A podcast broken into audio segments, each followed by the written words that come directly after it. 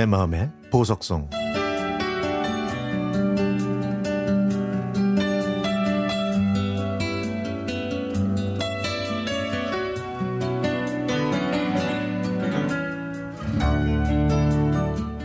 나이가 들면 시간이 빨리 간다고 하는 말처럼 세월이 정말 빠르다는 걸 절실하게 느끼는 요즘입니다. 아침에 눈을 뜨면 어느새 저녁이 되어 있고 월요일인가 싶으면 토요일이고 엊그제 새해를 맞이한 것 같은데 어느새 해가 바뀌었네요.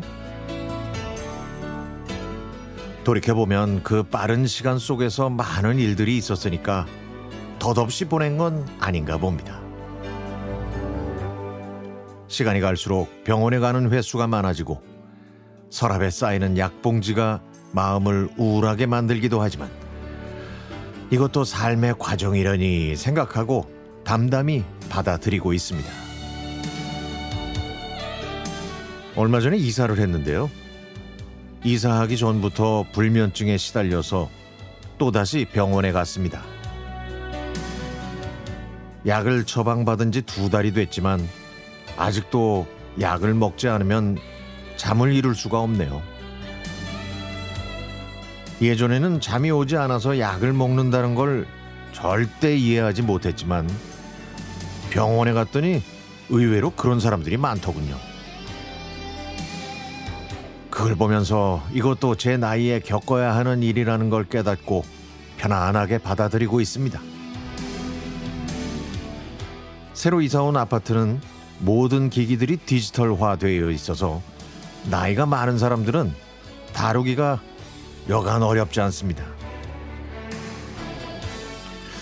예전에는 사용 설명서 책자가 있어서 편했는데 지금은 모든 기기 사용법이 USB를 통해서 봐야 하니까 뭘 한번 보려면 컴퓨터를 컴퓨터를 켜야 합니다. 그래도 이해가 안 되는 게 많아서 연세 지긋한 사람들이 살기엔 조금 불편한 것 같나요? 엊그제 집에 들어오는데 제 또래 아주머니가 1층 현관 앞에서 문이 열리지 않아 어쩔 줄 몰라 하는 모습을 보게 됐습니다. 제가 비밀번호를 눌러서 문을 열고 함께 엘리베이터를 탔는데 그 아주머니가 휴대전화를 보여주면서 이 주소가 여기 맞냐고 물어보더라고요. 저는 맞다고 대답하고 아주머니는 6층, 저는 12층에서 내렸죠. 그리고 집에 들어왔는데 갑자기 아주머니가 보여준 601호라는 숫자가 생각났습니다. 이쪽은 565 라인이거든요. 제가 급하게 6층으로 내려갔지만 아주머니는 이미 보이지 않았습니다. 시어머니가 찾아오기 어렵게 하려고 아파트 이름을 길게 짓는다는 농담처럼 아파트 이름은 또 왜 그렇게 긴지 아파트 이름을 외우는 것도 쉽지 않습니다.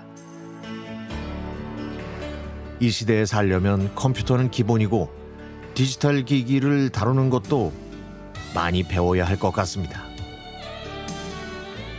젊은 사람이나 나이 든 사람이나 혼자 사는 사람이 많은 이 시대지만 나이 지긋한 사람도 혼자 불편하지 않게 살 수 있도록 좀 쉽고 편하게 해주면 참 좋겠습니다. 이제 이사 온 지 두 달. 오늘도 이것저것 만져보면서 새 아파트에 적응해 봅니다.